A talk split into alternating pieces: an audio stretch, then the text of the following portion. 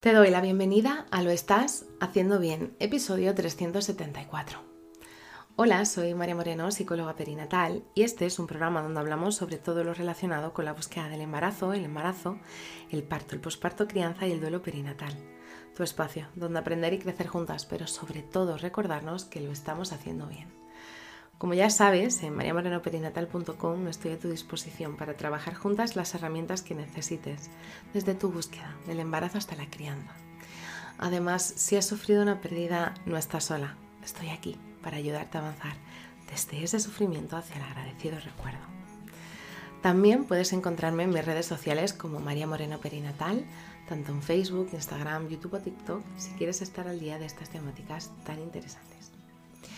Hoy es jueves 7 de diciembre de 2023 y vamos a hablar sobre las habilidades motoras finas y gruesas durante la primera infancia. Y es que es súper importante tomar conciencia de que es un periodo crucial, lleno muchas veces de descubrimientos y de muchas, muchos intentos, una y otra vez, muchísimas ganas y muchísima energía. Y también va a suponer muchísimas conquistas para nuestros y nuestras pequeñas. Y es que después de los primeros días de vida, los bebés y las bebés comienzan a desarrollar eh, habilidades motoras gruesas, ¿vale? Que van a sentar la base de la movilidad. Por eso es súper importante el poder fomentar movimiento libre. Es decir, intenta siempre mantener a tu peque en una posición horizontal, sin ningún tipo de apoyo, sin nada, y que a medida que vayan avanzando los meses, pues lo puedes estimular de la manera más correcta, ya sea desde eh, movimientos que fomenten el crecimiento, como el gatear tras juguetes, el poner un pañuelo de lunares para que se gire para intentar cogerlo, desde el, poder fortalecer eh, cualquier tipo de eh, situación que haga que vaya fortaleciendo su espalda. La movilidad gruesa, que no sé si lo he explicado, creo que no, está relacionada, por así decirlo, con eh, eh, los brazos y las piernas, no con las manos y los pies, con los brazos y las piernas, ¿vale? Entonces, a medida que nuestro bebé y nuestra bebé se va desarrollando, se van desarrollando una serie de habilidades que van a hacer que eh, vayan a ir después afinando a la, a la, movilidad fina, que sería la de los dedos. Pero si antes no soy capaz de controlar mis brazos o mis piernas, pues no voy a poder hacer nada de esto. Por eso es súper importante, oye, ¿cómo puedo fortalecer esto? Pues desde estimulación con juguetes a colocarlo en una posición que le sea mucho más fácil después encajar la siguiente. Por ejemplo, con el giro. Si somos capaces de ponerle un pañuelo y que el bebé o la bebé se gire, sería como intentar apoyar un poquito detrás la mano para después favorecer que siga girando.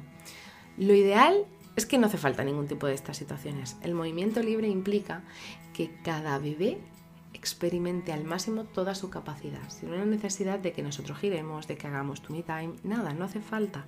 Siempre que se realice, por ejemplo, un buen porteo ergonómico o se tengan durante mucho tiempo al bebé o a la bebé en brazos, eso ya de por sí ya va a estar fortaleciendo la espalda. Si yo no fortalezco la espalda a través de mis movimientos de brazos y piernas, no voy a poder seguir desarrollando diferentes movimientos que van a venir detrás.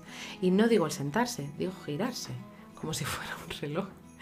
Eh, eh, digo el poderse permitir eh, sacar la mano de debajo del cuerpo, porque muchas veces cuando se giran se quedan como con una manita debajo del pecho y no son capaces de sacarla. Todos esos movimientos es súper importante que llegamos a fomentar el movimiento libre y que no intervengamos en ese tipo de situaciones a no ser que lo veamos muy muy frustrado, muy muy muy frustrada.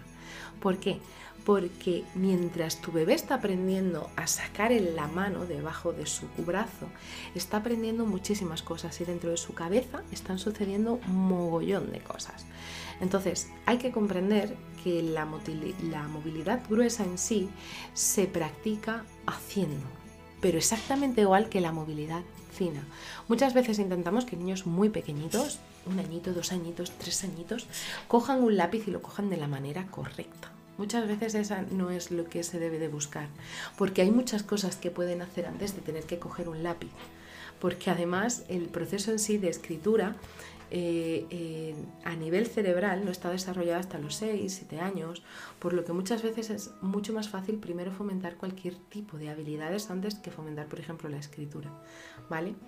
Eh, como os decía antes, la, movilidad fina estaría relacionada con eh, los dedos que, y podemos empezar desde muy muy bebés cantándoles el tipo cinco lobitos y moviendo la mano que ahí ya el niño va como separando eh, eh, la muñeca y la mano en sí del tronco que podría ser todo el brazo y eh, puede ayudarles a, desde agarrar un juguete, a agarrar la comida, al día de mañana poderse abrochar la ropa o los cordones.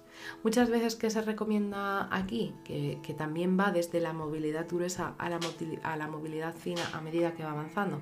Por ejemplo, realizar baby weeding. ¿Por qué? Porque la coordinación eh, ojo, mano, boca es muy difícil de adquirir. Es una coordinación muy muy potente porque si yo tengo estoy viendo un plátano y yo quiero mi plátano, yo tengo que poner en movimiento todo mi cuerpo para agarrar ese plátano, pero una vez que lo tengo agarrado, ¿qué tengo que hacer? llevármelo a la boca, por lo que esa, esa unión de la coordinación del ojo, mano, boca es súper importante. A medida que lo va haciendo, después aprenderá a coger guisantitos con los deditos y eso también será maravilloso porque ahí está desarrollando la movilidad fina. Todos y cada una de estas experiencias eh, es súper importante que observes a tu peque porque en internet hay mil tablas de desarrollo, muchos que además nos alarman y nos hacen creer que nuestro bebé nos está desarrollando de una manera completamente sana. Y todo porque mi bebé en vez de hacer pinza con 8 meses la está haciendo con 9 o mi bebé en vez de sentarse con 8 o 9 meses una vez que inicia el gateo lo está haciendo con 12 no pasa nada, porque al final cada cuerpo es un mundo, dependiendo de la estimulación también es un mundo, dependiendo de lo que le hayas porteado, porque yo de verdad soy una gran fan del porteo ergonómico, dependiendo de, cómo le hayas porteado, eso también va a influenciar en la, en la movilidad fina y gruesa. Por lo que es súper importante eh, eh, potenciar con una herramienta que va a servir tanto para eh, potenciar el, desarrollo motor grueso como el desarrollo motor fino, que es el juego. El juego es la gran herramienta clave para que todo funcione. Básicamente eh, van a poder experimentar, van a poder explorar, van a poder eh, tomar conciencia de las consecuencias, van a poder perfeccionar sus habilidades. Oye, tanto en juegos de aire libre, en casa, pinturas, eh, eh, cojines, piedras de equilibrio, una caseta, una casa de muñecas. Todo ese tipo de situaciones van a fomentar ese desarrollo de habilidades tanto motoras como gruesas. Obviamente, mucho más gruesas si eh, a mi hijo o a mi hija le encanta correr, ahí está a tope con movilidad gruesa. Si a mi hijo o a mi hija le gusta jugar con unas muñecas de tamaño de 10-12 centímetros, ahí la movilidad fina va a estar muy, muy potente. Entonces, súper importante, y, esto lo digo con casi cada mamá que trabajo, de observa a tu peque y dime qué, qué ves, qué intereses tienes, porque seguramente le habrás puesto varios juguetes delante y tendrás siempre el interés por un juguete o dos juguetes. Hay veces que será por la forma, por el tamaño, por el color, por el peso. Independientemente de eso, observa qué es lo que le gusta a tu, a tu hija, porque además esto después te va a ayudar el día de mañana cuando vaya creciendo. Y es que eh, muchas veces el desarrollo en sí de estas habilidades eh, en la primera infancia pues nos pueden parecer un viaje súper, súper emocionante, sobre todo cuando empezamos a ver sus primeros pasos, cuando vemos que come solito o solita, cuando vemos que monta en bici. Todo este tipo de habilidades eh, van, a, van, a, van a venir a través de muchísimas experiencias, de muchísimo juego y de construir una base segura para nuestro hijo o nuestra hija. Así que nada, si estás en ese momento en el que te gustaría poder acompañar las habilidades motoras de tu peque, te acompaño fuerte, no estás sola. Y bueno, hasta aquí el episodio 374 de Lo estás haciendo bien. Recuerda que puedes ponerte en contacto conmigo en mariamorenoperinatal.com. Gracias por estar ahí, por estar al otro lado.